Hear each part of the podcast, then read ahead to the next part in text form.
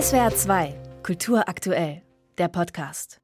Heute vor einem Monat hat die Terrorgruppe Hamas in den frühen Morgenstunden ihre Terroroffensive gestartet und unter anderem auch ein Techno-Festival in der Negev-Wüste überfallen, mindestens 260 Menschen getötet und zahlreiche weitere entführt.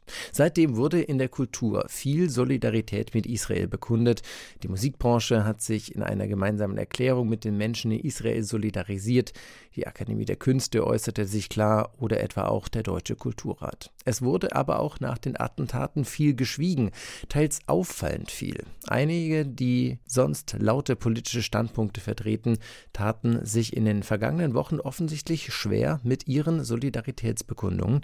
Die Kulturwissenschaftlerin Stella Leder vom Institut für neue soziale Plastik, das Antisemitismus im Kulturbetrieb entgegentreten will, nennt es ein lautes Schweigen. Guten Abend, Frau Leder. Guten Abend. Unmengen an Solidaritätsbekundungen folgten zum russischen Angriffskrieg etwa auf die Ukraine oder nach dem Terroranschlag auf die französische Satirezeitschrift Charlie Hebdo.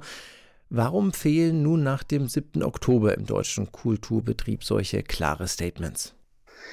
Tja, also ich glaube, da muss man sagen, das hat eine lange Vorgeschichte. Also das Verhältnis zu Israel ist mindestens kompliziert es gehört ein Teil des Kulturbetriebs sozusagen zum guten Ton, sich israelfeindlich oder wie die das nennen, ähm, israelkritisch zu äußern.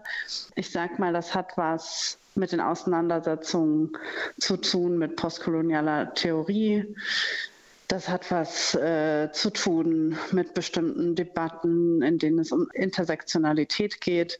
Mhm. Ähm, da herrscht, glaube ich, teilweise eine sehr große Unsicherheit, sozusagen eine Sprechunfähigkeit, äh, wie man sich dazu verhalten kann, ohne, ich sag mal, was falsch zu machen, in mhm. Anführungsstrichen. Mhm. Das war ja gerade in den letzten Wochen zu beobachten.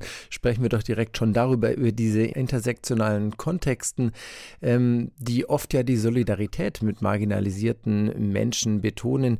Ähm, die fiel hier bei den Jüdischen sehr rar aus, wobei ja das binäre Schema Unterdrücker versus Unterdrückter mir schwer äh, anzuwenden ist, denn ja, es fehlt ja oft der geforderte Kontext Kontext, die jüdische Vertreibung aus dem Mittleren Osten, der Holocaust, der islamistische Terror. Warum wird hier Antisemitismus oft gar nicht thematisiert?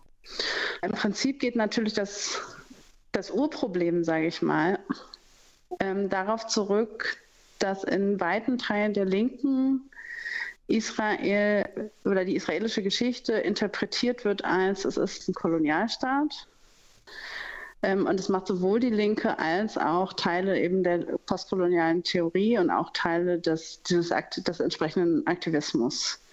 Und in dieser Dichotomie, die Sie gerade benannt haben, ja, also wenn ich jetzt Unterdrücker und Unterdrückte habe und ich suche immer nach denen, also sozusagen, ich lege das immer als Schablone an und sage, wo sind hier die Unterdrücker und wo sind hier die Unterdrückten, dann kommt es in diesen Zusammenhängen dazu, dass die Leute eben sagen, aha, also wenn Israel ein Kolonialstaat ist, dann sind das die Unterdrücker.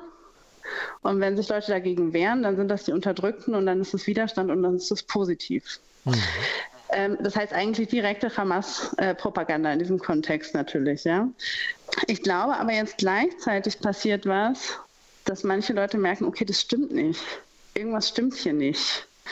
Und wollen sich jetzt sozusagen solidarisch zeigen, aber wissen zwischen dieser Theorie, die sie jetzt in den letzten Jahren sich angeeignet haben, und der Praxis der Realität überhaupt nicht mehr ein und aus. Mhm.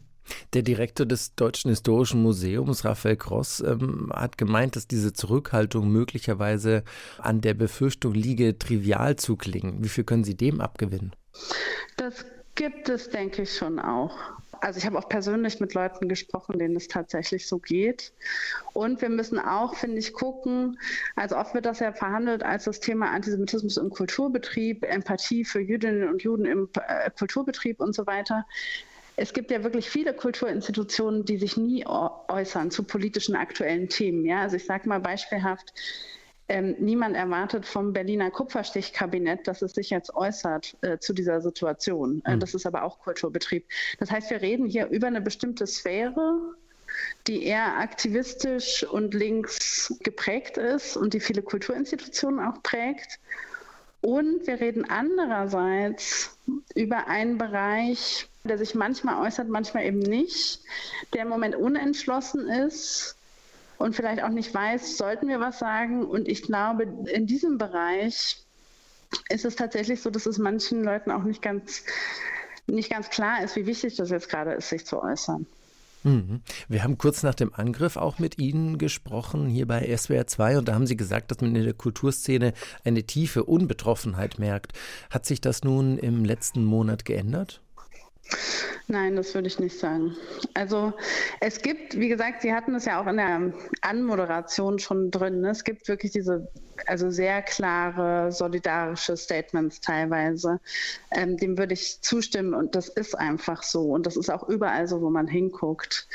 Aber es gibt eben diesen großen anderen Teil, der steht daneben und es gibt sozusagen die, die, diesen linken aktivistischen Teil des Kulturbetriebs. Und da bin ich doch relativ erschrocken darüber, dass man sozusagen die eigenen Haltungen auch angesichts dieses massiven Massakers äh, nicht überprüft. Ja, also dass man nicht sagt, oh, da müssen wir jetzt eigentlich mal gucken, was haben wir denn da in der Vergangenheit verpasst irgendwie.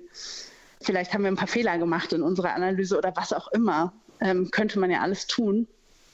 Ähm, ich sehe eher, dass sozusagen dasselbe weitergesagt wird, was halt auch vorher gesagt wurde. Ja, also es gibt so komische, schwammige Statements mit äh, Gewalt ist blöd auf allen Seiten oder sowas. Mhm. Ja, ähm, in einem Moment, wo dieses, dieses Massaker passiert und global der Antisemitismus äh, zunimmt und ja auch in Deutschland sich die Situation total verschärft hat für Jüdinnen und Juden. Mhm. Mirna Funk forderte in der Welt, ähm, dass wir eine Enthamassifizierung des Kunstbetriebs brauchen. Ähm, wie ist die Situation in der deutschen Kulturbranche beim Thema Antisemitismus? Wie sehen Sie das? Also allgemein ähm, würde ich sagen, das ist ein strukturelles Problem. Also ich spreche jetzt erstmal sozusagen ganz allgemein vor dem 7. Oktober. Ähm, das ist ein Bereich, in dem man sich nicht viel mit Antisemitismus auseinandergesetzt hat. Ähm, und ein Teil des Kulturbetriebs hat jetzt in den letzten Jahren, das war, da ging es vor allem um die Auseinandersetzung mit BDS äh, und um die Auseinandersetzung mit der Bundestagsresolution zu BDS. Ein Teil dieses ähm, Kulturbetriebs hat sich in den letzten Jahren sehr stark, sehr einseitig äh, positioniert, hat sozusagen eine Haltung vertreten, die mehr oder weniger heißt, israelbezogenen Antisemitismus gibt es nicht. Und damit äh, geht der Kulturbetrieb komplett über die Perspektiven der von Antisemitismus betroffenen äh, Leute hinweg.